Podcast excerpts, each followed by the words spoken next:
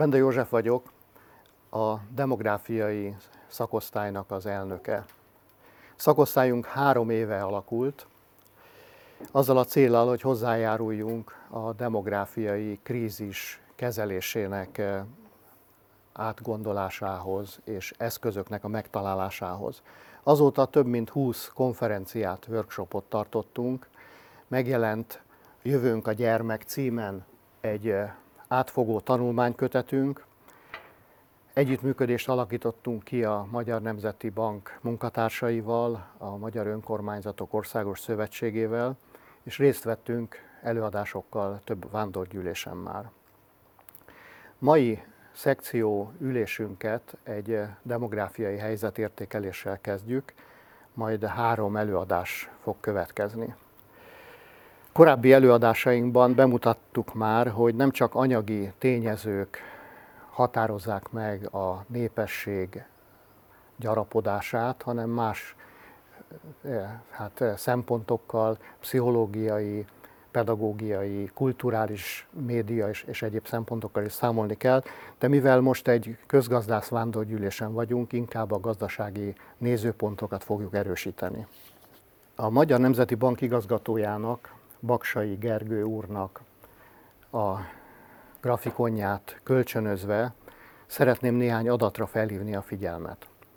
Az első grafikon azt mutatja, hogy az unió országai termékenység, vagyis az egy nőre jutó gyermekszám tekintetében sehol nem érik el a fenntarthatósághoz szükséges 2,1-es értéket. Magyarországon 2010 óta jelentős elmozdulás látható, de az igen komoly ráfordítások ellenére még messze vagyunk a 2,1-es termékenységi szint elérésétől.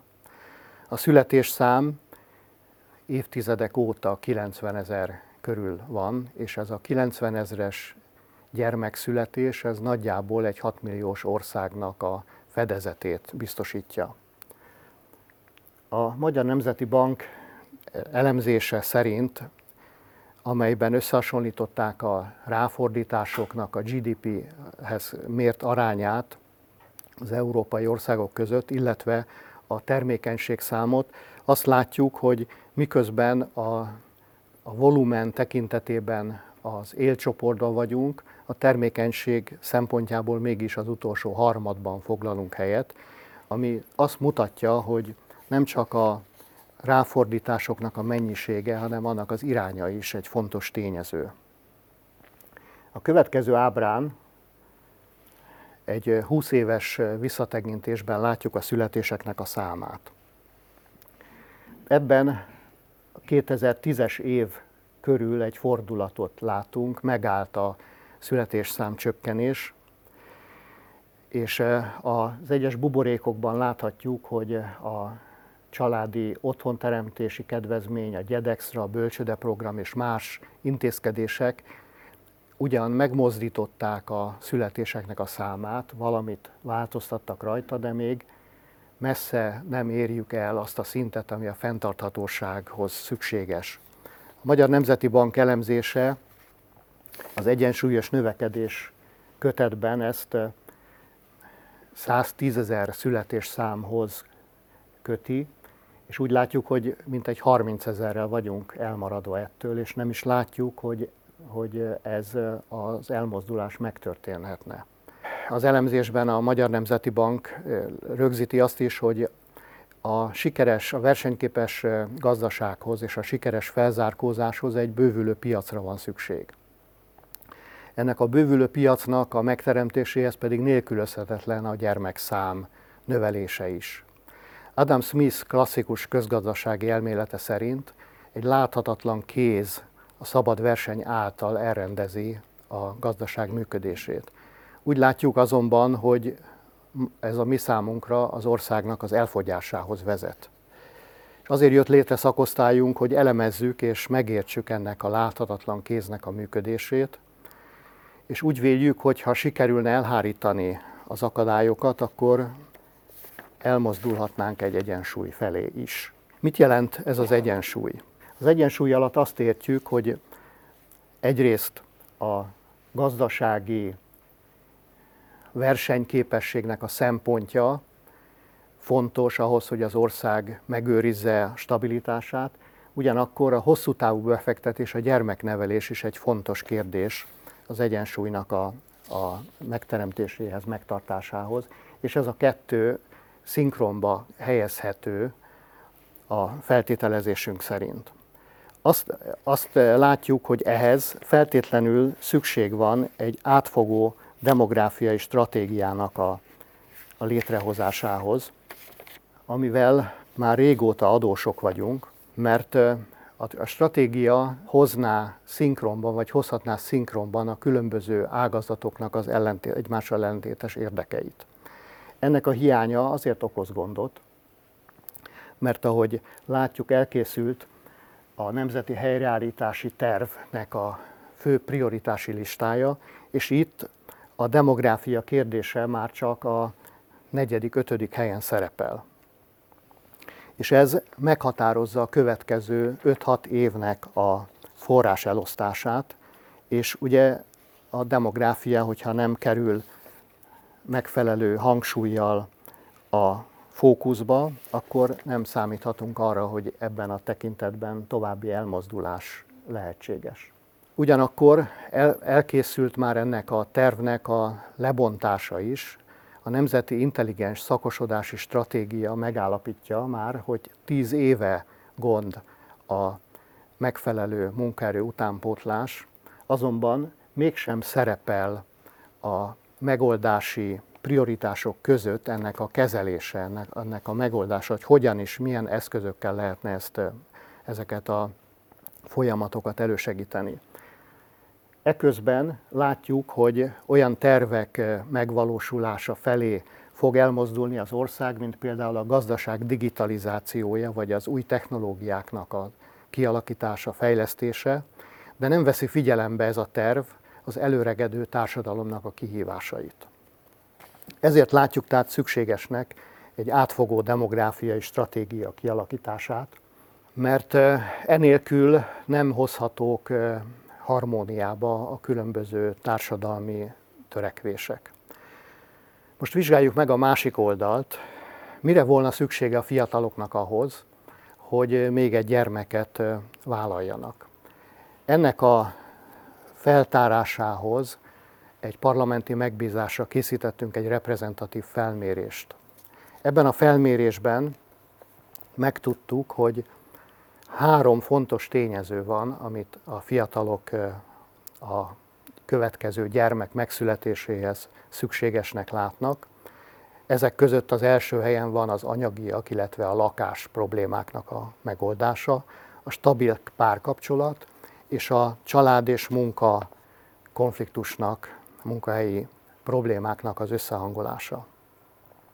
Ezért már több alkalommal is foglalkoztunk az el mögött álló folyamatokkal. Mai konferenciánkban három előadás hangzik el, amelyek különböző oldalakról vizsgálják meg az összefüggéseket. Mindhárom témának a feldolgozása már előzetesen több körben megtörtént, és így már egy sokoldalúan megvitatott, kiérlelt gondolatmenethez juthat hozzá az érdeklődő. Szép Katalin statisztikusként évtizedek óta foglalkozik a láthatatlan munka értékelésével.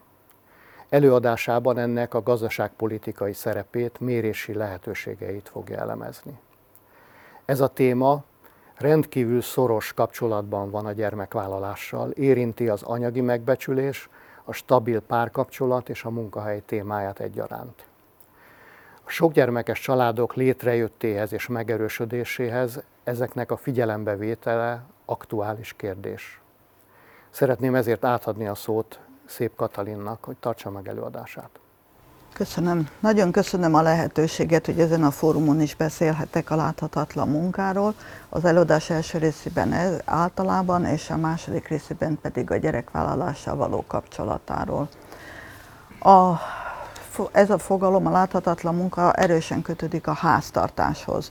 A háztartás fő feladatai, mint mindannyian tudjuk, az, hogy a háztartás tagjai számára lakhatást, élelmezést, ruházkodást, az idősek, gyermekek és betegek részére gondoskodást, ellátást, nevelést biztosítsanak. A háztartás tulajdonképpen egy személyek kis csoportja, akik jellemzően egy helyen laknak, a jövedelmeiket és életvételi költségeiket többé-kevésbé megosztják egymással azért, hogy ezeket a funkciókat biztosíthassák. Ha a háztartás működésébe akarunk betekinteni, akkor kiindulhatunk ebből az egyszerű modellből, ami azt mondja, hogy a háztartás erőforrása a háztartástagok munkaideje. A munkaideje a munkaerőpiacon eltöltve pénzjövedelmet tesznek szert, ezért piaci termékeket, szolgáltatásokat vásárolnak, és ezekből biztosítják a háztartási funkciók ellátását. Azonban azt hiszem, hogy mindannyian tudjuk, hogy ez nem egészen így működik, mert a konyha közepére dobott bevásárló szatyor az még nem oldja meg a problémákat. Tehát általában a vásárolt javakkal még otthon munka és dolog van, hogy abból ténylegesen használatos szolgáltatás álljon elő. Becker nevéhez fűződik a háztartási termelési modell, ami a, ezt az otthoni munkát is feldolgozza, ami azt jelenti, hogy a háztartás nem közvetlenül a vásárolt javakat ö, tudja használni a céljaira, hanem ö, otthon a háztartás keretei között egy bizonyos termelés folyik, piaci termékek, szolgáltatások felhasználásával, az eszközök használatával, és nem utolsó sorban az otthoni fizetetlen munkaidő felhasználásával. Tudjuk, hogy nem elég a porszívó, azzal porszívozni kell, nem elég a megvásárolt élelmiszer, hanem abból főzni is kell, hogy abból ebéd legyen. Ezt jelenti a háztartási termelés. Ezek között nagyfokú helyettesíthetőség van a piaci és az otthoni javak között, mert ha belegondolunk egy ebédbe, akkor ugye nyersanyagokból is dolgozhatunk több munkával, vagy vehetünk félkész vagy kész terméket, vagy a, hívhatunk takarítószolgálatot, tehát nagyfokú a helyettesíthetőség. Ha ránézzünk erre a modellre, akkor ez nagyon hasonlít egy, egy vállalat, egy kis vállalat működéséhez, a jelentős különbség az az, hogy itt a megtermelt javak és szolgáltatások a háztartáson belül kerülnek elfogyasztásra, nem hagyják el a háztartást, ebből kifejezőleg nem rendelődik hozzá ár, nem értékeli a piac. A másik eh, jelentős eh, tulajdonsága ennek, hogy eh, ugye ez nem egy korlátolt felelősségi társaság, tehát a háztartás teljes felelősséget vállal a tagjaiért válságidőben, Covid idején is, mint tudjuk, és egyéb esetekben. Ha a helyettesítésre visszatérünk, akkor mitől függ ez, hogy vásárlás vagy otthoni munka? Lehetnek gazdasági megfontolások mögötte, hogy milyen a piaci munka lehetőség, milyenek a bérek, meg a háztartás méretétől is függ. De nem kevésbé fontosak a személyes értékek. Személyre szabott szolgáltatást igazán háztartáson belül tudunk nyújtani. Itt lehet érzelmi hozzáadott értéket adni, a közös munka is örömet okozhat, és lehet valakinek hobbija a főzés is. Hát ez ugyanúgy oda tartozik. Tehát eljutottunk a fogalmakig, tehát a láthatatlan munka az a fizetetlen munka, amit háztartáson belül, vagy önkéntes munkaként a közösség számára végeznek. Eddig csak a háztartásról beszéltem, ez a döntő többség, de hasonló a helyzet az önkéntes munkával. A háztartási termelés pedig elsősorban a harmadik szereplő elve alapján különíthető el. A megfogalmazás Margaret Reid 1934-es publikációból származik, amit egy családtag a háztartás tagjai számára végez, ami helyettesíthető lenne piaci termékkel vagy szolgáltatással, ha a háztartáson kívüli körülmények és a háztartás preferenciái ezt lehetővé teszik. Nézzük meg, hogy ezek a fogalmak hogy illeszkednek az általános statisztikai gazdasági fogalmakba. A nemzeti számlák rendszerében megfogalmazott általános termelési fogalom egy az egybe áll a háztartásra, mert a háztartás egy gazdálkodási egység, termelő munkát végez. Az ILO, a Nemzetközi Munkaügyi Szervezet a háztartások jövedelmébe 2003 óta foglalta be a háztartáson belüli szolgáltatásokkal elállított jövedelmet, és igazi áttörés 2013 amikor a munka fogalmába bekerült a háztartási munka. Mégis a mai napig az a helyzet, hogy ezek helyett az általános konzisztens fogalmak helyett a gazdaságstatisztika operatív, úgynevezett operatív fogalmakat használ, tehát a házi munka nem kerül bele a munkaügyi statisztikába, a jövedelem statisztikába és a nemzeti számlák rendszerébe se. Miért is láthatatlan, miért nincs benne? A gazdaságpolitika számára gondolom elsősorban azért, mert nem fog, kötődik hozzá pénzmozgás, nem fizetnek utána adót, járulékot nem, és nincs következménye.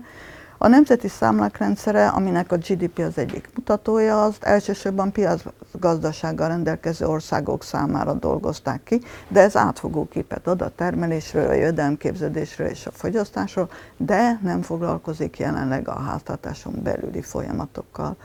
A háztartás tagjai számára meg nagyrészt azért láthatatlan, mert csak akkor tűnik fel, ha nincs elvégezve. De mi van, ha kimarad? Jelente ez problémát? Igen, torzított képet kapunk, akkor, ha olyan dolgokat hasonlítunk össze, a helyettesíthetőség miatt, ugye érezzük, hogy itt a helyettesíthetőség az egy lényeges tulajdonság, ha annak csak az egyik részét vizsgáljuk, akkor torzított képet kapunk, ha olyan dolgokat hasonlítunk össze, ahol ezek az arányok változnak. Például a gazdasági növekedésnél, mert időben is változik a háztartási munka és a piaci termelés közötti arányok, válság idején meg különösen, akkor ha egyes országokat hasonlítunk össze, akkor is torzítást okoz, mert vannak olyan országok, ahol ennek a hányada nagyobb, másod kisebb. A lakosság jövedelem eloszlásáról is torzít, mert ha az házhatásoknak jövedelmének ez szerves részét képezi, ha kihagyjuk, szintén torzítást kapunk. A társadalmi transfereknek is egy jelentős része láthatatlan munkába valósul meg, és ez azt jelenti, hogy ezekben a statisztikákban a háztartások szempontjai háttérbe szorulnak, nem jelennek meg. Mi a lehetséges megoldás? A házhatási szatellitszámla, ami úgy hasonló elszámolás, mint a nemzeti számlák rendszere, tehát ahhoz hozzáilleszthető mondjuk úgy oldalról, de probléma az értékelés. Ugye a javaslat, a nemzetközi ajánlás szerint lehet mérni az outputot, tehát a háztatásban elállított szolgáltatásokat vesszük számba, és az rendelünk értéket, de sokkal általánosabb nemzetközileg az input alapú értékelés, amikor a felhasznált munkát is értékelni kell, tehát az inputból állítjuk elő az értéket. Magyarországon az utolsó szatellit számla 2010 évre készült el, és akkor általános helyettes bérével számolva ez azt jelentette, hogy a nemzeti, a GDP, a rendelkezés álló jövedelem és a végső fogyasztás is mintegy 30%-kal lett volna magasabb, ha ezt figyelembe vesszük. A legutolsó szatellit szám publikáció elérhetők a KSH honlapján. Látjuk, hogy fontos a munkaerő ráfordítás mérése, és ennek az adatforrása az úgynevezett időmérleg felvétel. Ez egy statisztikai adatfelvétel, jellemzően 10 évente kerül végrehajtásra, és a nap 24 órája alatt végzett tevékenységekről ad számot. Mi volt az elsődleges tevékenység, ha volt másodlagos tevékenység, mi volt a helyszín, ki van még jelen, és ki vett még részt a tevékenységben.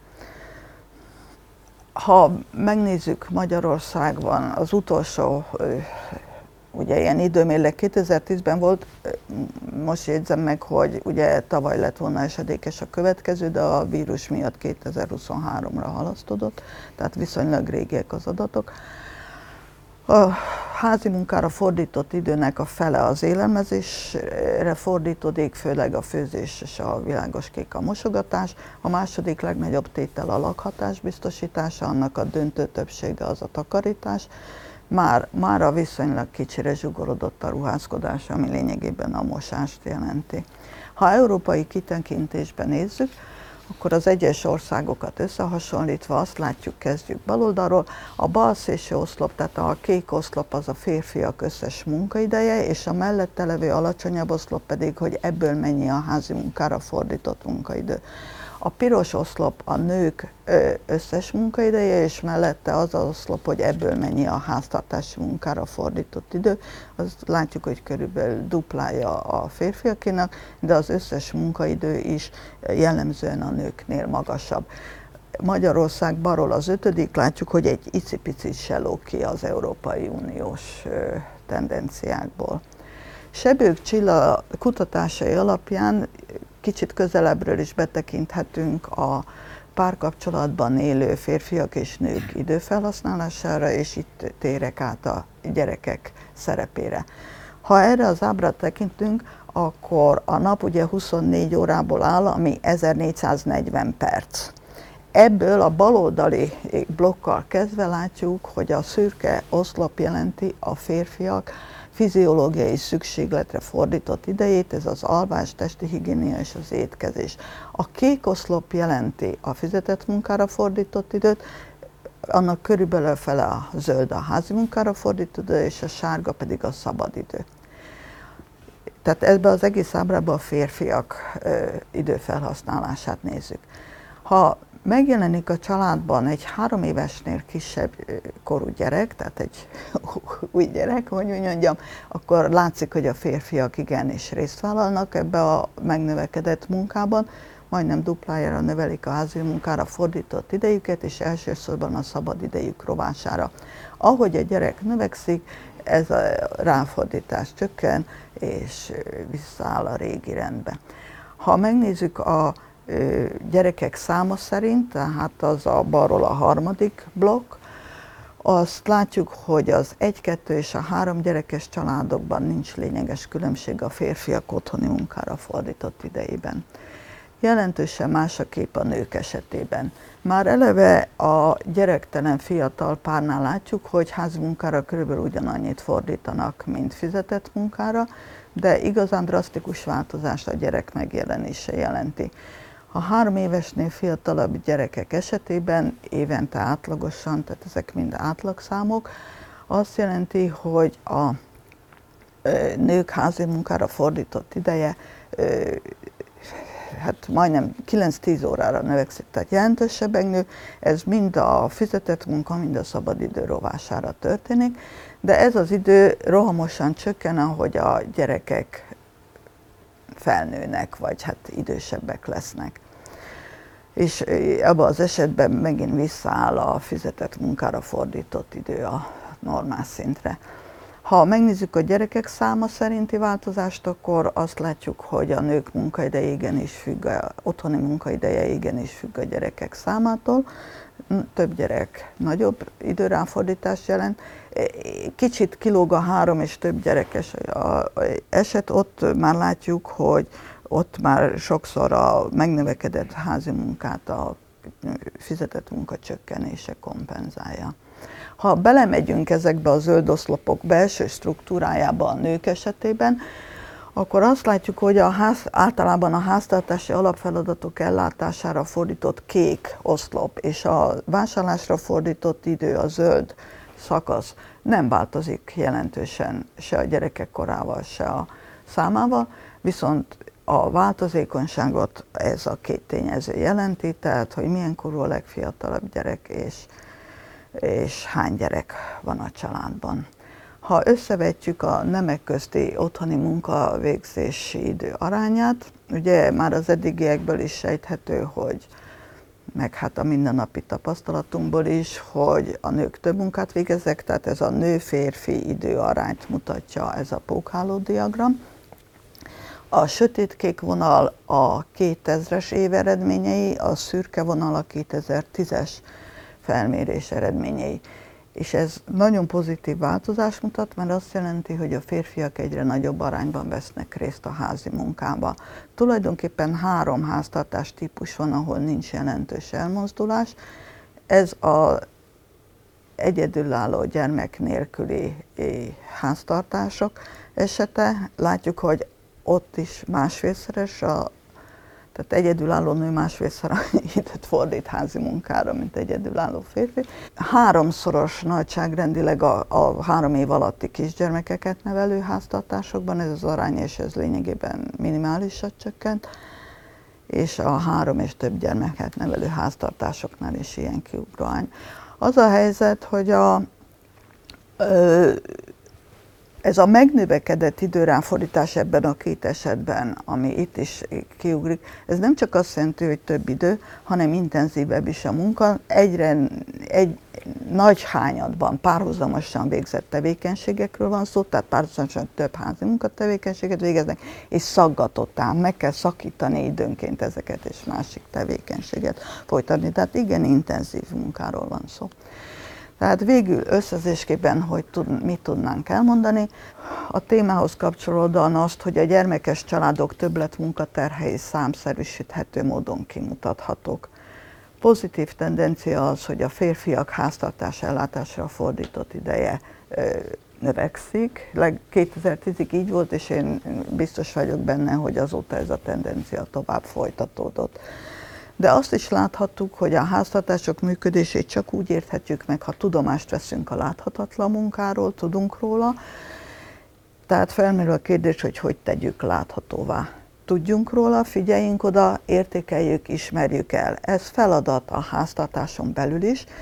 Ha mindenki, ha lehet, mindenki vegyen részt ezekben a feladatokban, már is könnyebb lesz értékelni, megbecsülni, és a teljes értékét, tehát a lelki értékét is vegyük számba, de a gazdaság és társadalompolitika számára is fontos, hogy minél inkább figyeljünk oda, fejlesszük a mérési technikákat, a számbevételt, végezzünk kutatásokat, elemzéseket. Próbáljuk meg a humántőkét is értékelni. Egy nemzetközi példát, eh, hadd említsek az ENSZ 2030 fenntartható fejlődés 17 célt fogalmaz be, és ebből az 5.4 alcél pontosan ezeket a célokat fogalmazza meg, amiket itt felsoroltunk. Köszönöm a figyelmet!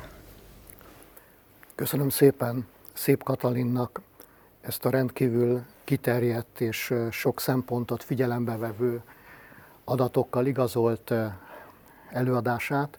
Szeretném azt kiemelni ebből, hogy ugye a három és több gyermekesek a kimutatások szerint jelentősen több időráfordítást tesznek a, a háztartási munkába, ami jelenleg még társadalmi szinten nincs elismerve.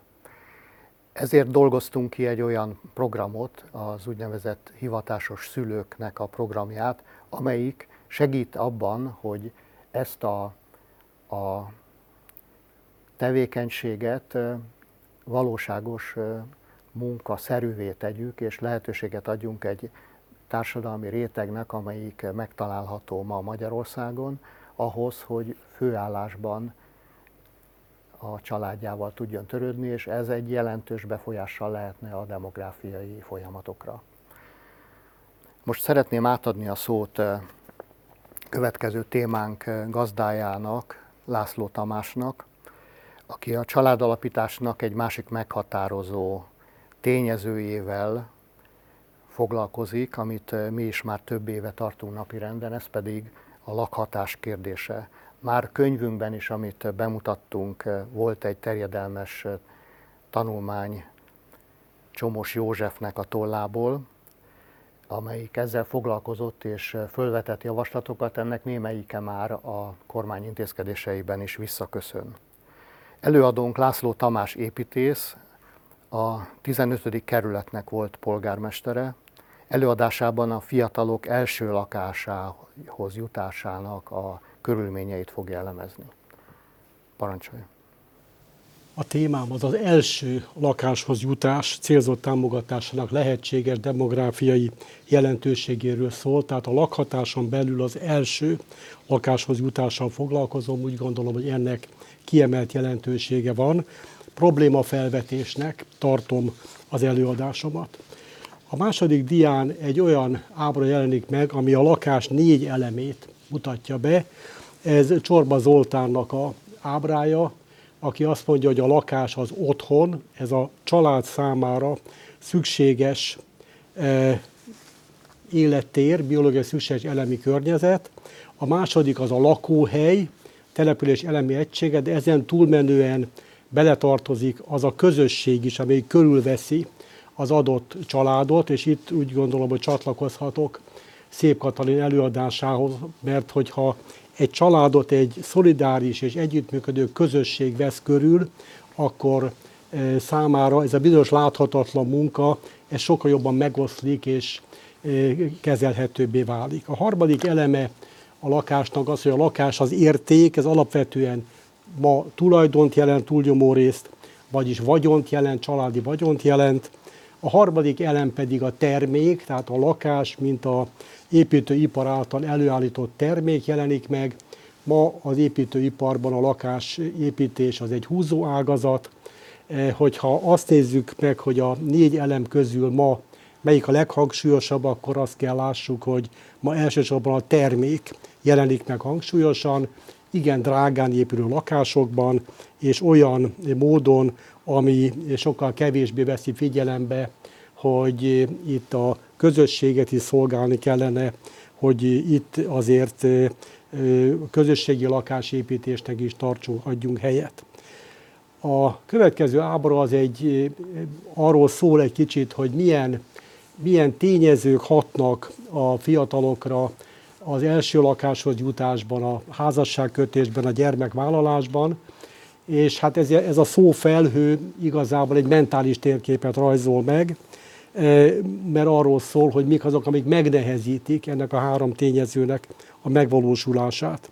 Ugye látjuk a média és a kortárs nyomást, a mama hotel, papabank jelentségét, félelmeket, a jövőkép hiányt, döntésképtelenséget, tanuláskitolódást, a tőkehiányt, ami az első lakáshoz jutást biztosítaná, vagy a bérlést biztosítaná, bizonyos fokig a kényelmességet, bátortalanságot, és viszonylag gyenge motivációt az önálló életkezdéshez. Ezt az első lakáshoz jutás mentális térképét úgy gondolom, hogy a ifjúság kutatásoknak sokkal bátrabban kellene vizsgálnia, mert ez egy kulcskérdés.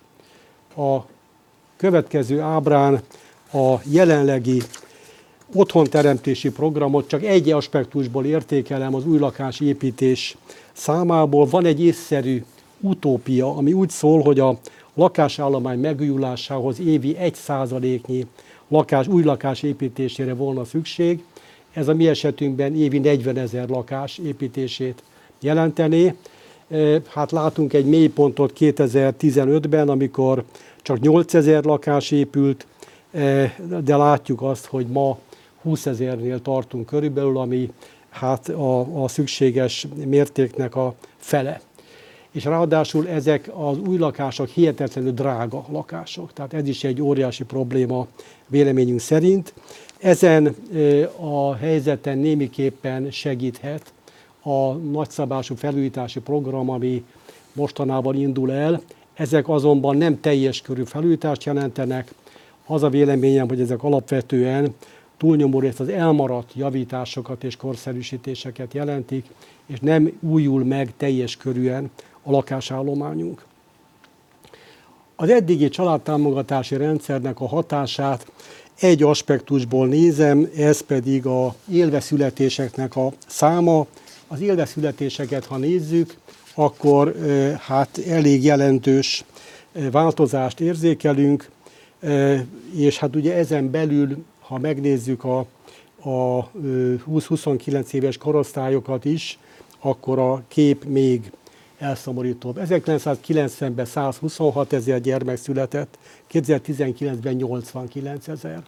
Ahogyan Benda József említette, az MNB versenyképességi programjában azt az ajánlást teszi, hogy 110 ezer gyermek születése volna kívánatos 2030-ra.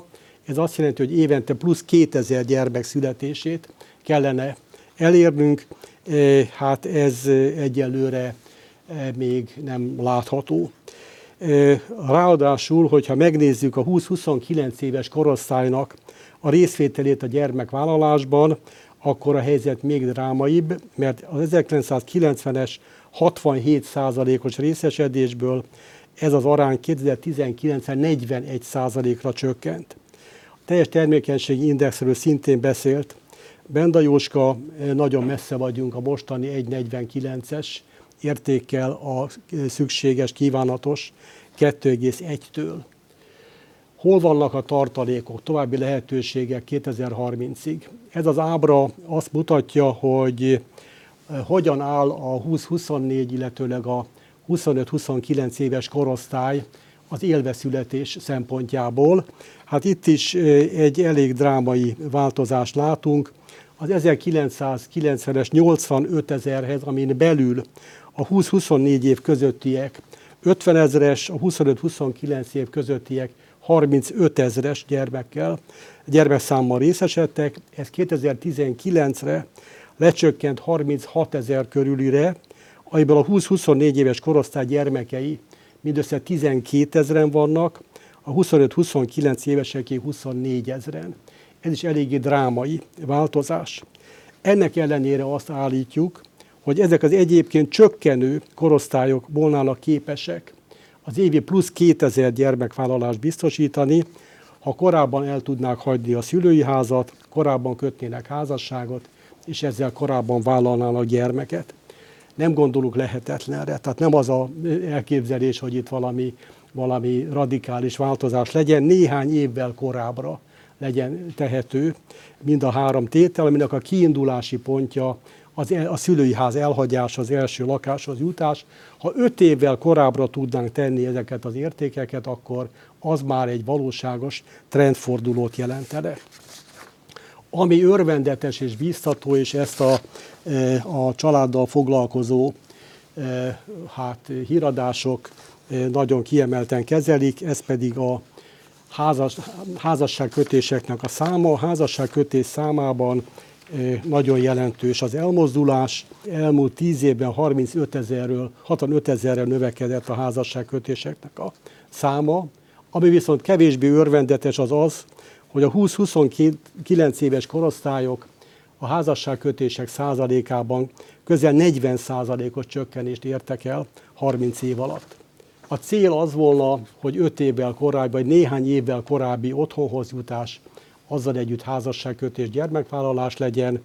A helyzet az, hogy a első házasságkötéskor kori életkor 25 évről 33 évre növekedett, ez volna célszerű alacsonyabbra hozni, a 27 éves átlag életkor az bizony egy nagyon jelentős előrelépést jelentene. Állításunk az, hogy a demográfiai trendfordulónak lehetséges kitörési pontja a 20-24-25-29 éves korosztályok jelenthetnék a gyermekvállalás tekintetében, különös tekintettel a 23-27 év közötti fiatalokra, mert itt azért a tanulás kitolódás az ezeket a értékeket optimálisabban ezekre a életkorokra teszi. E korosztályoknak a demográfiai aktivitása előtt hihetetlen akadályok tornyosulnak, ezek mentális jellegűek, amiről az a mentális térkép szól, de én azt hiszem, hogy az önmegvalósítástól kezdve a különböző média megjelenések is hát eléggé nyomják a ifjúságot afelé, hogy eh, minél tovább maradjanak egyedül, ne vállaljanak felelősséget másokért. Éppen ezért nagy, nagyon fontos volna, hogyha megjelennének a házassági életre, a családi életre, közösségi életre való felkészítés tankönyvei. A ö, akadályok között a legjelentősebbek a fizikai jellegűek, ez az első lakáshoz, bérleményhez jutást nehézségeit jelentik. Nincsenek úgynevezett röptető lakások, illetve olyan bérlemények, amelyek alacsony bérűek, egyáltalán a bérlés lehetősége is hát a nagyon magas bérek miatt korlátozottá válik, és a anyagi pénzügyi természetű akadályok hát alapvetően meghatározzák, hogy hogyan tudnak előre lépni a fiatalok. Ezek együttesen hatalmas akadályokat jelentenek. Ha megnézzük azt, hogy mondjuk száz évvel ezelőtt hogyan nézett ki ez a lakásépítési helyzet, akkor egészen más állami önkormányzati megközelítést látunk. Ma az állam rendkívül bőkezően finanszírozza a lakásépítést, de nem vesz részt benne. Ebben ezért a finanszírozás célba érése meglehetősen kétséges a rendkívüli építőanyag áremelkedés, építőipari áremelkedés miatt. Kicsit kijelenthető az, hogy a támogatások jelentős része a vállalkozókhoz kerül, és nem pedig a családokat részesíti előnyben. Ezzel szemben korábban az állam nem vonult ki a lakásépítésből, sőt a sajátos akcióival éppen az árak letörő, letörését és a mintaadást szolgálta, például a szociológiai megközelítéssel, ami a mai lakásépítésből teljességgel hiányzik. Kiemelek például egyetlen példát, a Bekerle telepet, sokat lehetne emlegetni. A Bekerle telep az azért volt olcsó, mert például a helyben kibányászott homokból készítették a helybeni létesített téglagyárban a mészhamok téglát, és ezáltal egy rendkívül olcsó alapanyagot biztosítottak, és hát ráadásul ezeket a telepeket, mint ahogy a MÁV telepeket, a gázzári lakótelepet és hasonlókat szociológiai modellek alapján építették. Egy mondatot fűznék csak a, a lakótelepek, ezen belül a paneles lakótelepekhez, amik alapvetően ugye hitelből épültek, egy olyan szociológiai modell alapján, amelyik alvóvárosokat jelentettek, hiányos közösségi infrastruktúrával bírnak, viszont 800 ezer ilyen lakás van, éppen ezért ezeknek a felújítása és hát élhetőbbé tétel egy óriási feladat volna. Ez a magyar lakásállománynak a 20%-át jelenti. Az első lakásod jutás finanszírozásában én kétféle megközelítést tartok. Az egyik az a bérlés. A bérlést a belenövésnek tartom az otthonteremtésbe, a tulajdont ezzel szemben beleugrásnak az otthonteremtésbe. Mi, lenne, mi kellene a fiataloknak az első lakások bérléséhez? Nagy számban úgynevezett röptető lakások rendelkezése állása, alacsony havi bérleti díj, ez, amit meghatározott időtartamig vennének igénybe, ez például 5 év, a Fecskeház programban ilyen szabályok voltak. A kiszámítható továbblépésnek a biztosítása kötelező előtakarékoskodással, az otthonteremtési életpálya modell keretében lenne ez. A tulajdon esetében e, a saját erő nem áll rendelkezésre, támogatás, házasságkötés előtt állók esetére nincsen és célzott hitelek korlátozott mértékben állnak rendelkezésre. A következő ábrán néhány járható modellt nézünk meg, amelyek közül a fecskeház modellt már említettem, a közösségi lakhatást is, az idősek otthon a nyugdíjas házak fejlesztését mi összekapcsolnánk a fiatalok lakáshoz juttatásával, és a bérlemények leginkább az első lakáshoz jutás és a idősek lakáshoz jutásában jelentkezhetne. A bérleasing modellben nagyon sok fantázia van. A pénzügyi modellek között megemlíthetjük a 25 év alattiak adómentességét, amit össze kéne kapcsolni az első lakáshoz jutással, a lakáscélú előtakarékoskodása már meglévő modelleket meg kellene erősíteni és kiterjeszteni, és komolyan kellene venni a Magyar Nemzeti Bank versenyképességi programjának az ajánlásait, új városrész koncepció kidolgozása, üres önkormányzati lakások hasznosítása, az első lakásvásárlás esetén az illetékkedvezmény növelése, és mindenek előtt azt javasoljuk, hogy nagy szükség volna eh, mintaprogramokra, modellezésre. Építészeti megfontolásokról eh, szívesen tartanék előadást, de ez nem fér bele.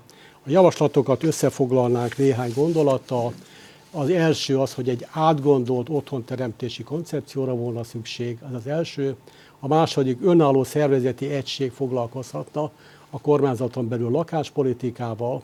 A harmadik az, hogy a fiatalok első lakáshoz jutását célzottan kellene segíteni, támogatni.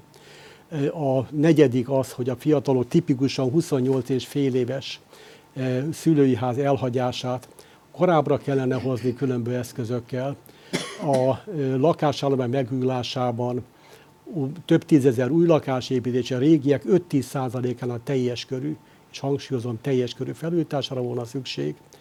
Az építőipari és építő nyersanyaggyártás árfelfutását hazai tulajdon arányának növelésével és szabályozással lehetne megfogni.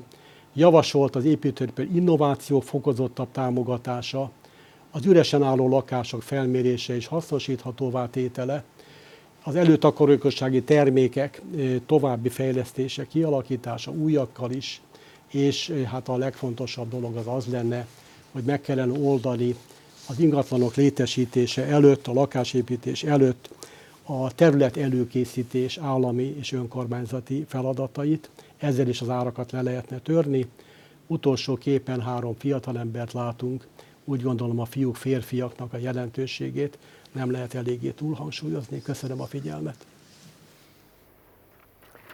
Köszönöm szépen László Tamás úrnak a rendkívül érdekes előadását, és nem szeretnék itt most részleteket gazdagon kiemelni, mert hogy ennek a többszöri megnézésére lesz lehetőség a videófelvétel által. Egyetlen egy dolgot tennék hozzá, hogy a jelenlegi támogatások, a csók, illetve a falusi csók, az elér egy nagyon széles társadalmi réteget. Azonban van még egy réteg, amelyik ezt nem tudja megkapni, nem fér hozzá, és fontos volna ezt a réteget is bekapcsolni, mert a gyermekvállalásnak egy alapfeltétele, ahogy a felmérésekből láttuk, a lakhatás, a lakáshoz jutás, az önálló lakáshoz jutás. Erre talált, vagy hallottunk itt számos példát. És most szeretném felvezetni a következő előadásunkat, aminek a témája a nyugdíjrendszer és a gyermekvállalás kapcsolata. Ugye a fiatalok évszázadokon keresztül eltartották az időseket, és egy generációkon átívelő természetes szolidaritás volt ennek az alapja. Megérte gyermekeket felnevelni, mert időskorban lehetett számítani arra, hogy ezt a, a szülőknek a biztonsága, biztonságában visszaköszön. A nyugdíjrendszer elterjedésével azonban ez a rend megbomlott, és hátrányos helyzetbe hozta a sok gyermeket felnevelő családokat. Ők már nem kapják vissza a, azt, amit befektettek a gyermekekben, nincsen kapcsolat a gyermeknevelés és a, az ő időskori biztonságuk között. Részben hosszabb ideig is kell dolgozniuk, másrészt pedig kevesebb nyugdíjat kapnak. Mivel évtizedek óta Ugye ez egy magán probléma, mondhatjuk azt, de mivel évtizedek óta kevesebb gyermek születik, mint amennyi korábban az idős korosztálynak a fedezetét nem biztosítja, ezért már közgazdasági értelemben is felborult az egyensúly.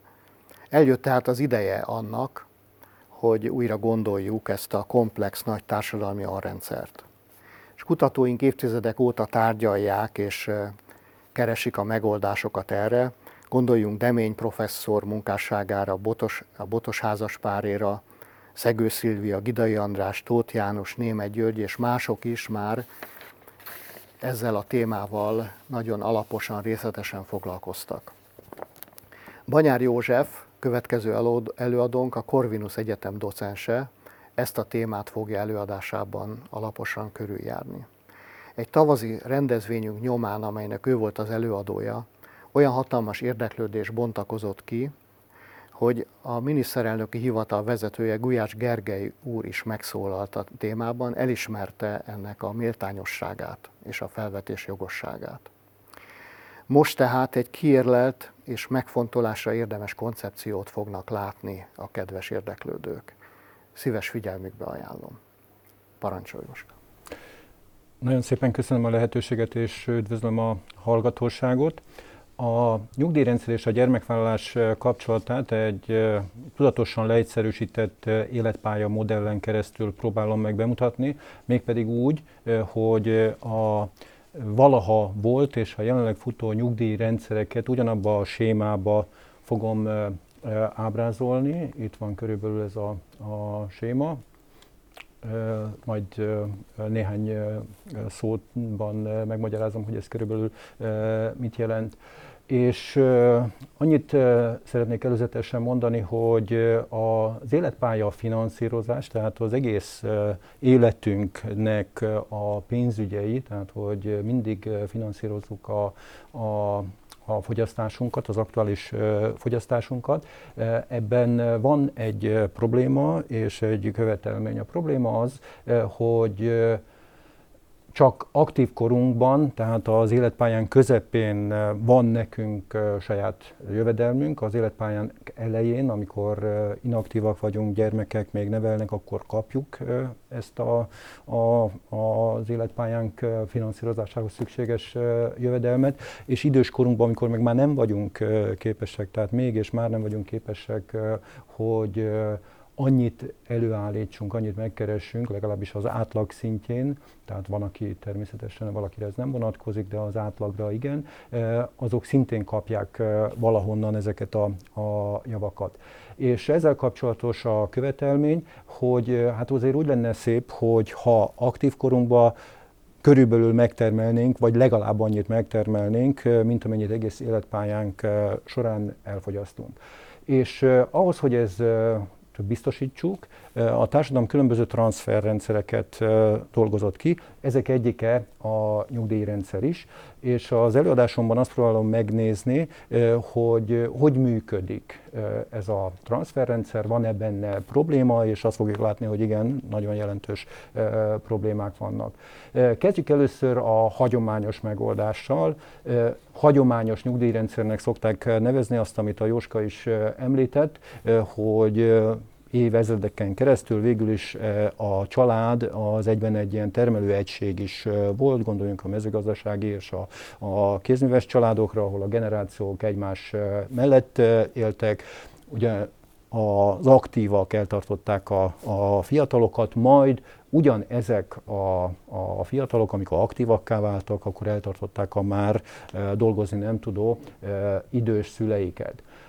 Ezt mutatja ez a, az ábra, tehát a generációk között transfereket, hogy a gyermekek mindig az aktuális aktívaktól a középső sáv mutatja leginkább ez, de mindegyik ugyanazt mutatja, tehát hogy az aktuális aktívaktól, tehát a szüleiktől megkapják a gyermekek a, az életük közt szükséges javakat, az aktívak természetesen megtermelik a saját magunk életéhez szükséges javakat, és visszaadják a szüleiknek, tehát azzal, hogy ugyanabban a háztartásban eltartják a szüleiket, lényegében visszaadják nekik azt, amit gyermekkorukban kaptak tőlük.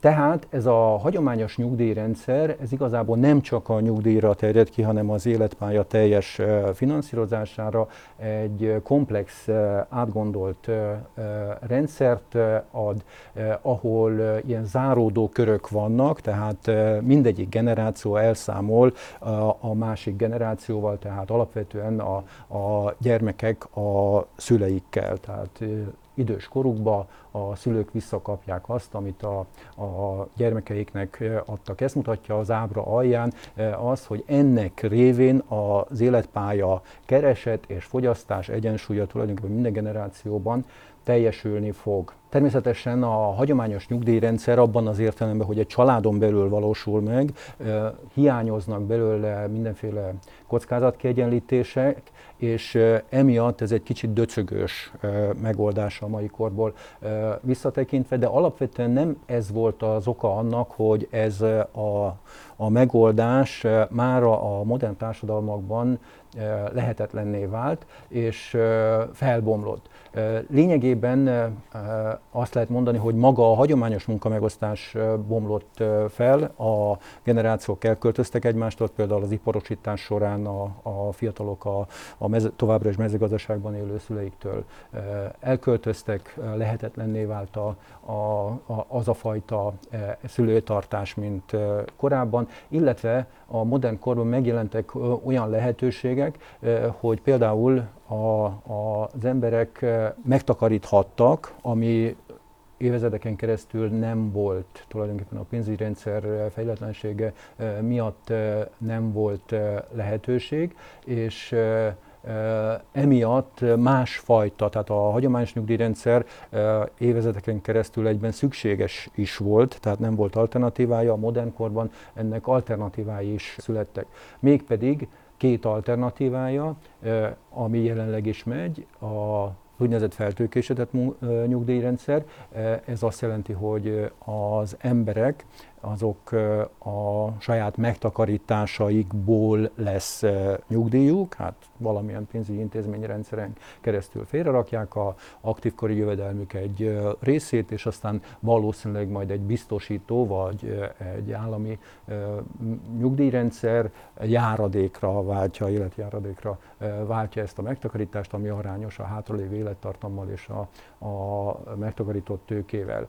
A másik pedig az úgynevezett folyófinanszírozású rendszer, amit abból a szempontból visszatekintve, hogy ez abból a szükségességből adódott, hogy ellátatlan idősek, más szempontból ellátatlan szülők voltak, úgy is felfoghatjuk, hogy ez a szülőtartás állam általi kikényszerítésének az intézménye. Nézzük először a feltőkésített nyugdíjrendszert. A feltőkésített nyugdíjrendszerben ugye amikor áttérünk a hagyományos nyugdíjrendszer, tehát ez a, azt a pillanatot ábrázolja, amikor áttérünk a, a hagyományos nyugdíjrendszerből a feltőkésített rendszerbe.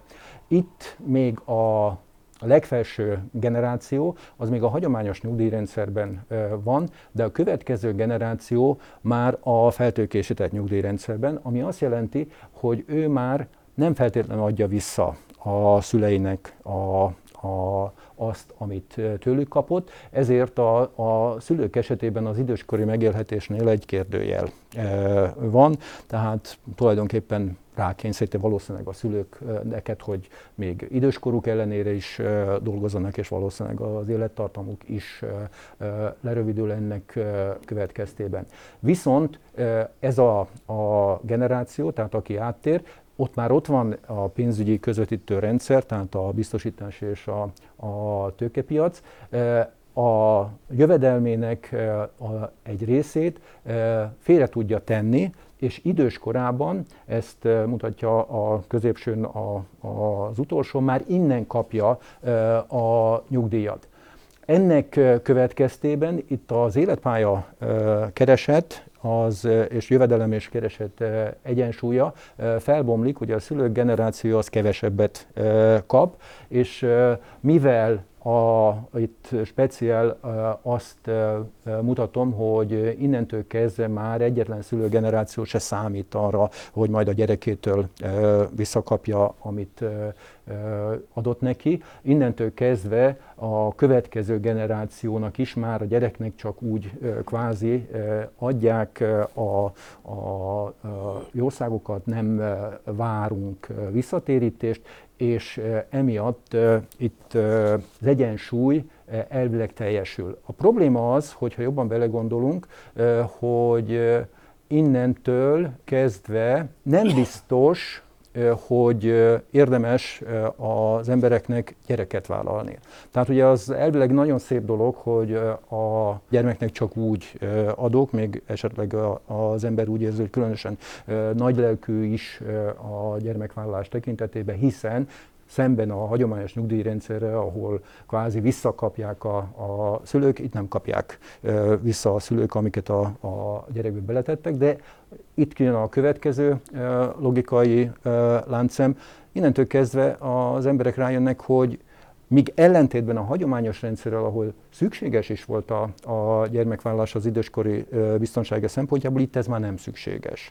Tehát jobban járnak, hogyha meg tagadják a, a gyermekvállalást, hiszen akkor, ugye itt a térdik generációnak még volt gyereke, ő már nem kapta vissza a gyerekeitől azt, amit ő beleölt, és a gyermekek generáció viszont ugye megtagadja azt, hogy visszaadja, ő már a pénzügyi intézményrendszeren keresztül fog nyugdíjat kapni, de rájön arra is, hogy jobban jár, hogyha gyereket se vállal, mert akkor még azt is megtarthatja, amit a gyermekének adna. Tehát itt minden szempontból felborul az életpálya fogyasztás és termelésnek a, a, az egyensúlya. A szülők, a szülők generációja azért, mert, mert nem kapják vissza, a gyermekgeneráció azért, mert ő már nem is ad semmit, mert nincsen gyermeke. És ő erre ráadásul ösztönözve is van, hiszen ezáltal anyagilag sokkal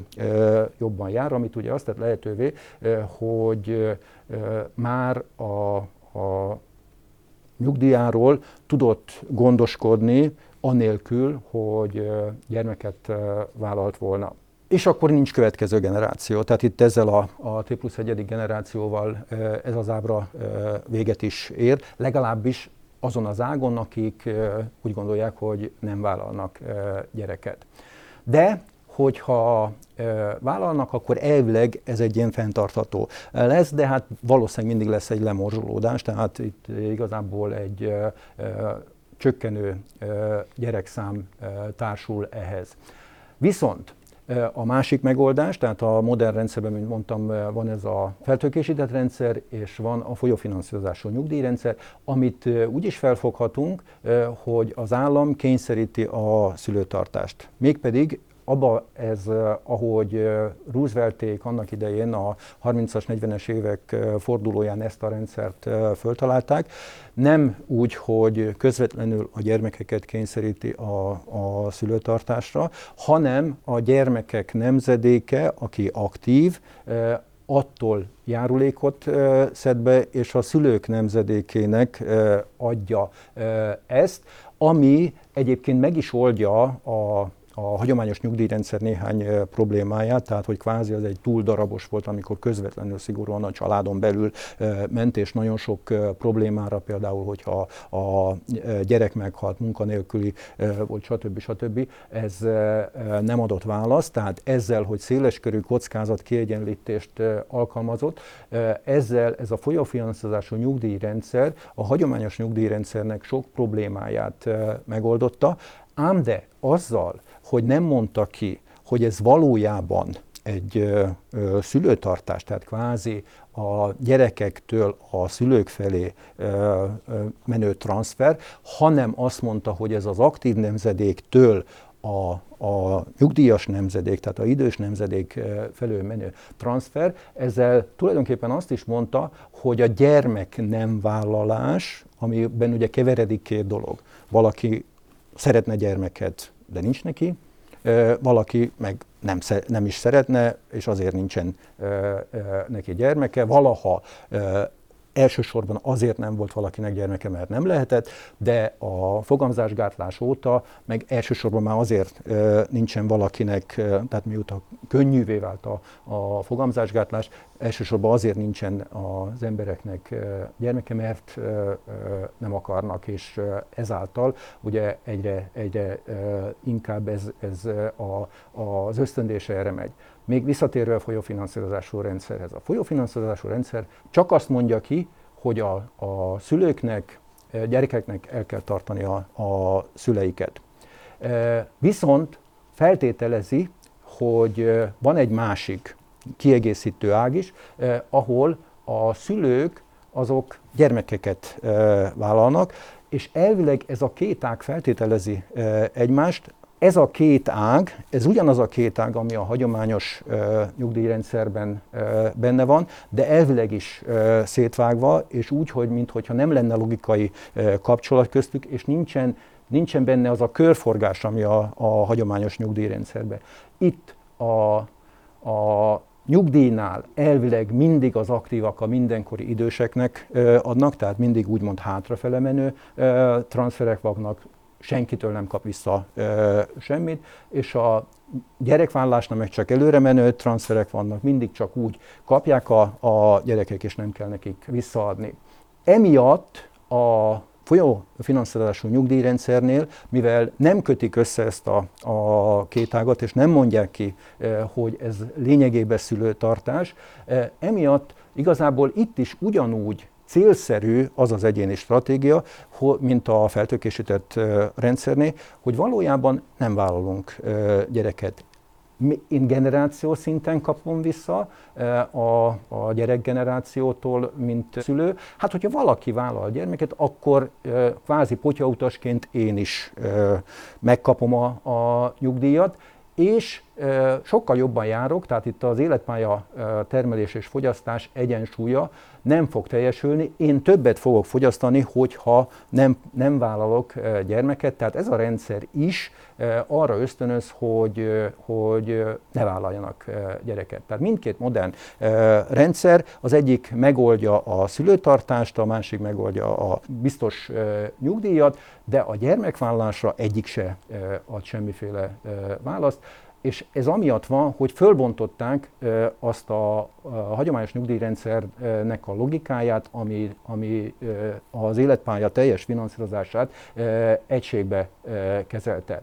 A megoldás az lenne, hogy igazából a feltökésített rendszer az teljesen átgondolt és jó ö, rendszer a gyermekteleneknek, a folyófinanszírozási rendszernél pedig ki kell mondani, hogy ez valójában a gyermekeseknek ö, való rendszer. Tehát egy olyan ö, rendszert kellene létrehozni, amiben ez a, a kettő ö, együtt szerepel, a mai formájában a folyófinanszírozású rendszer az egy túligéretet tartalmaz, tehát olyanoknak is ígér megalapozatlanul, akiknek nem tud valójában szolgáltatást nyújtani. Tehát itt vissza kéne nyesni úgymond a, ezt a, a folyófinanszírozású rendszert, és csak a, a gyerekeseknek biztosítani ezt. A feltökésített rendszer pedig teljesen jó a gyermekteleneknek, hiszen ők megtakarítják a szülőtartást, ugye biztosítja a modern nyugdíjrendszer, a folyófinanszírozású rendszer, viszont ők megtakarítják a gyermeknevelés költségeit, és ebből hogyha félreteszik, akkor egy feltőkésített rendszerben e, nyugdíjat e, kapnak. Tehát ez a vegyes rendszer, ez körülbelül ugyanazt a, a transfer áramot fogja adni, mint a hagyományos e, nyugdíjrendszer adott, és e, biztosítja az életpálya termelés és fogyasztás egyensúlyát. Összességében azt lehet mondani, hogy, hogy ez egy szabadságot ad a, az embereknek arra, hogy a gyermekvállalás tekintetében olyan döntést hozzanak, amilyet akarnak. A nyugdíjrendszer bármilyen döntést is hoznak az emberek a gyermekvállalás tekintetében. Ez fenntartható lesz, csak az aránya lesz bizonytalan, hogy melyik ágon lesz elsősorban a, a folyófinanszírozású ágon, amit nyugodtan lehet humántőke alapú nyugdíjrendszernek nevezni innentől kezdve, vagy a, a hagyományos módon feltőkésített ágon. Nagyon szépen köszönöm a, a figyelmet, és elnézést a idő túllépésért. Köszönöm szépen Banyár úr előadását, amelyik egy olyan új megközelítést tartalmaz, ami nem csak egy adott helyzet megoldását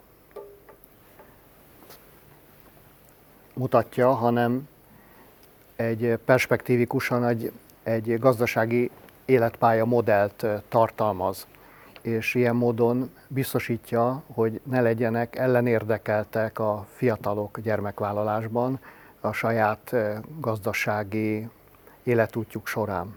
Az előadások nyomán szeretnék néhány következtetést megfogalmazni.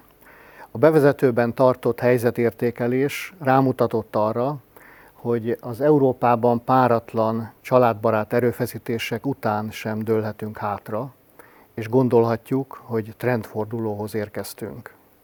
Már túl vagyunk a nehezén. A pandémia tovább rontott a helyzeten.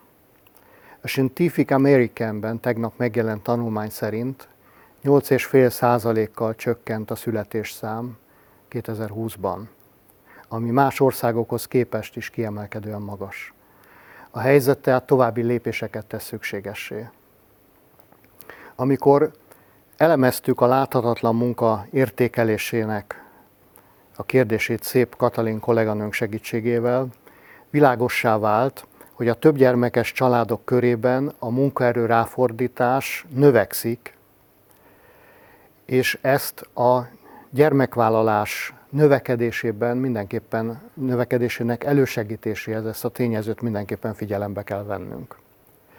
Ezért dolgoztuk ki, ahogy említettem korábban, a hivatásos szülők életpálya modellt, amiben megoldásra kerül az, hogyha növelni szeretnénk a sok gyermekes családoknak a számát, akkor önálló hivatásként, munkahelyként kezelhetnénk ezeket a nagy családokat. Ezáltal elismerhetjük az általuk végzett úgynevezett láthatatlan munkát. Történeti adatokból tudjuk, hogy az 1960-as években, amikor a termékenységi rátánk az 2,1 fölött volt, a populációban jelentős arányban voltak a sokgyermekes családok. Ahogy csökkent a sokgyermekes családok aránya a népességben, úgy csökkent a termékenységi ráta is. Mára gyakorlatilag eltűnt. Tehát az egyik kitörési pont itt lehet a megoldás felé vezető úton, el kellene ismernünk a sokgyermekes családokat, mint munkahelyeket. Egy önálló társadalmi alszektornak a kialakítására volna szükség, amely egy sokkal a jelenleginél is sokkal gazdaságosabb megoldást tesz lehetővé. Felmérésünkben az is kiderült, hogy a fiataloknak egy jelentős része, 25%-a szeretné ezt az életpálya modellt választani. Ez a 25%-a a fiataloknak. Tehát azok a média által sugalt programok, hogy karriert akarnak a fiatalok, ez nem általánosan jellemző, ez a fiataloknak mindössze az 5%-át érinti. A 70% a fiataloknak egyensúlyt keres a család és a munkahely követelményei között, és ezekre, erre a rétegre szól tulajdonképpen az a lakhatási megoldás, amit László Tamás mondott, illetve a, a nyugdíjrendszer átalakítása is tulajdonképpen ezt a réteget szolgálná, de a 25% részére meg kellene teremtsük ezt az önálló társadalmi alszektort. Szükség van emellett ugye a, egy átfogó otthonteremtési koncepció létrehozására, amit kollégánk részletesen bemutatott, és az emberi erőforrás fejlesztés, vagyis a gyermeknevelés költségeit be kellene építenünk a társadalom újratermelési folyamataiba, ami viszont a nyugdíjrendszernek a rendbetételét feltételezi. Így lehetne kialakítani egy fenntartható, önfinanszírozó nyugdíjrendszert, amelyik nem ellenérdekelt a gyermekvállalásban. Összegezve, egy kis részletét tudtuk itt csak felvillantani a szerteágazó összefüggésrendszernek, ami a gyermekvállalást meghatározza. Ugyanakkor látnunk kell, hogy a demográfiai krízis hatékony kezelése nem tűr halasztást.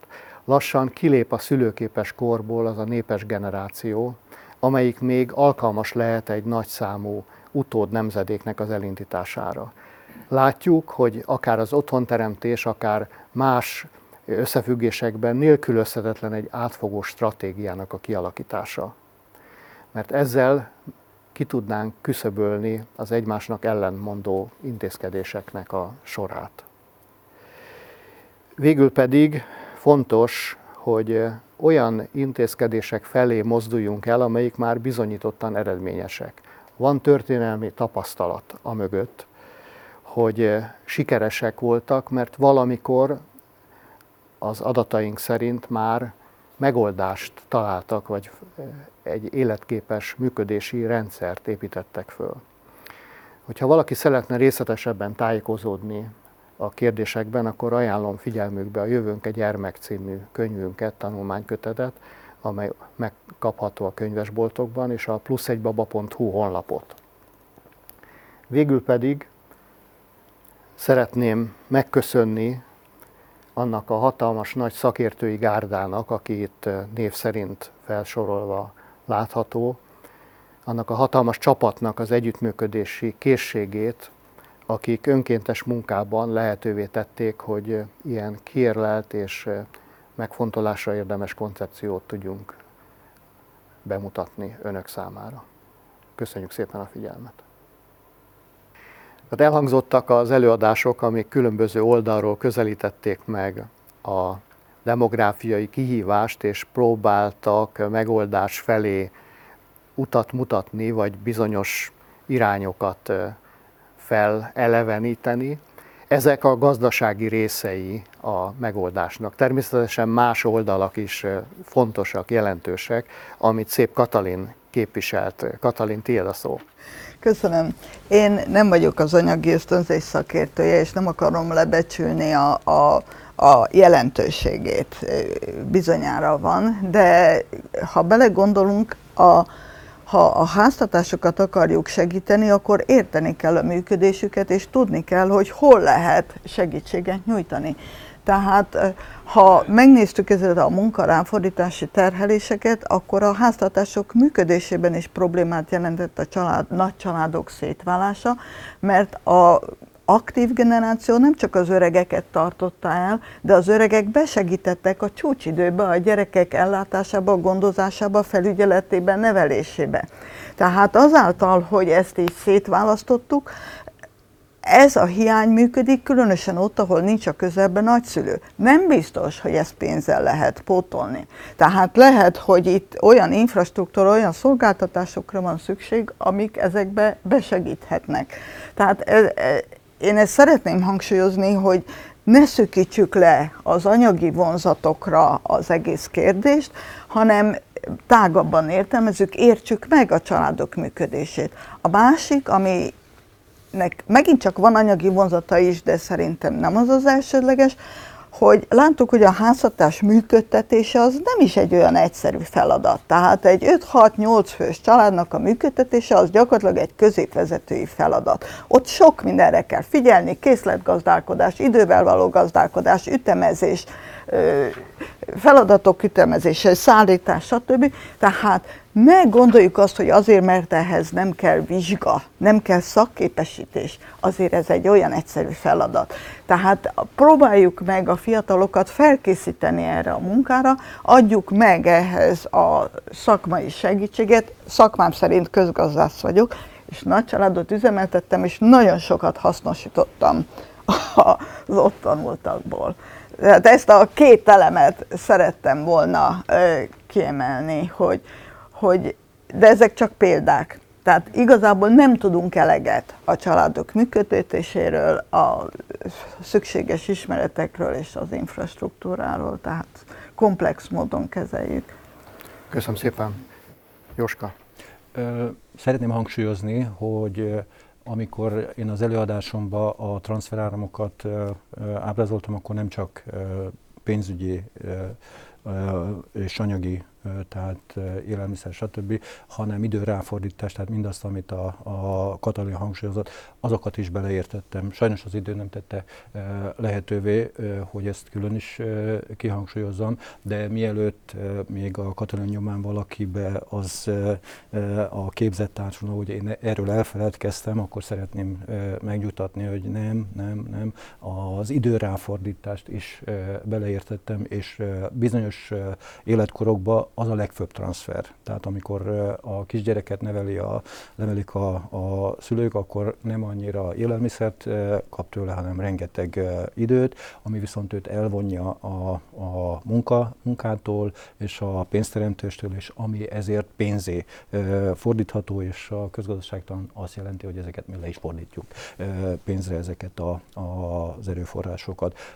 A hosszabb tanulmányaimban ezt egyébként kifejtem, és az előadásom végén fel is hívom a, a figyelmet egy két évvel ezelőtt tartott konferencia, konferencia kötetére, elég vaskos, úgyhogy abban mindezek szépen le vannak írva. Nagyon szépen köszönöm egyébként a kiegészítést. Köszönöm szépen. Látszik, hogy milyen fontos és inspiratív volt Katalinnak a hozzászólása, és valóban egyikünk se gondolja azt, hogy itten pénzügyi kérdésről lenne szó, hanem egy, egy társadalmi folyamatnak az átalakítására van szükség. Tamás, parancsolj!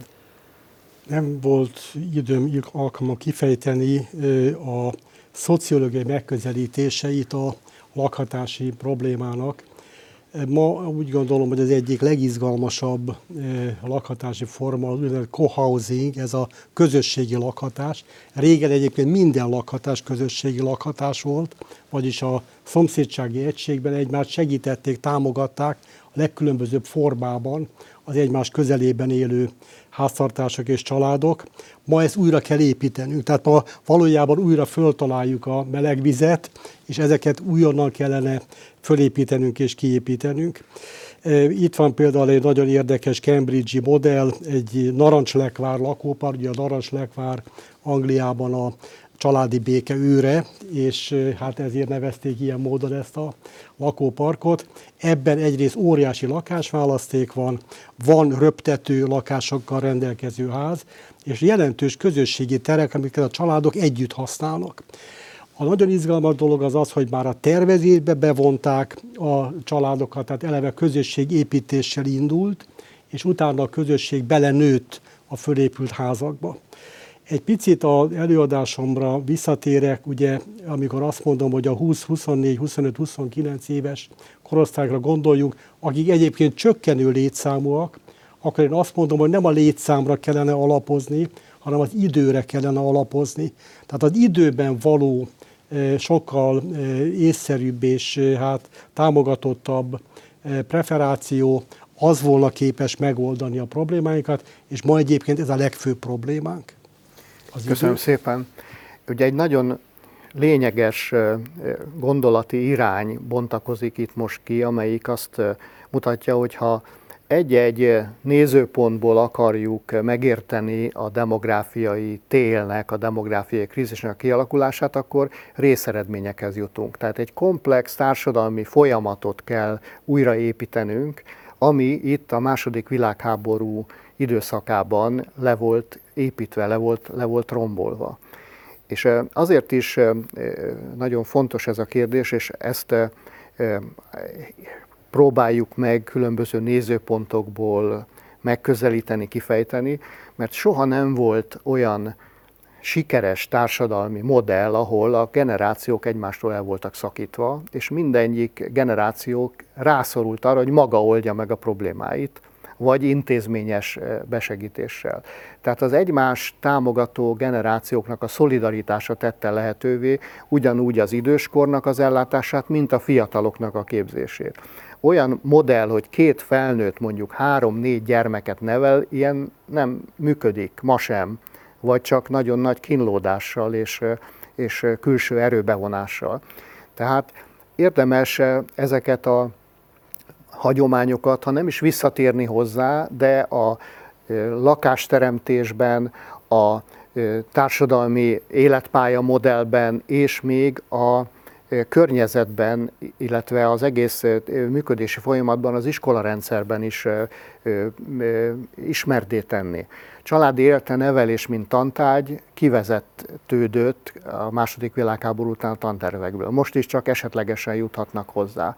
De a család élet logisztikai fenntartása az egy komoly szakmai megközelítést igényel. Akinek ez nem jött a saját családjából, az belekerül egy olyan levesbe, amiben nem tud úszni, ugye, hogyha több gyermeke lesz. Tehát itt egy komplex, átgondolt tervezési, stratégiai tervezési folyamatot javaslunk, amiben, amit mi elkezdtünk itt különböző oldalakról, ugye önkéntesekként nekünk erre nincs meg a, a forrásunk, hogy ezt egy, egy társadalmi programrán növesszük, de például a hivatásos szülők program figyel arra, hogy meglegyenek az anyagi feltételek a sok gyermekhez, meglegyenek a, a párkapcsolati problémákra a megoldások egy képzési rendszerben, és egy közösségi támogatás is meglegyen ahhoz, hogy életképesen tudjuk a, a családokat egy nagyobb, hát, nagyobb csoport részeként támogatni. Parancsolj Tamás! Amit mondott, meg amit mondtak a kollégák, az húzza alá, hogy egy adott problémára a politikán, a döntéshozónak leginkább az volna a válasz, hogy keressünk egy csodafegyvert.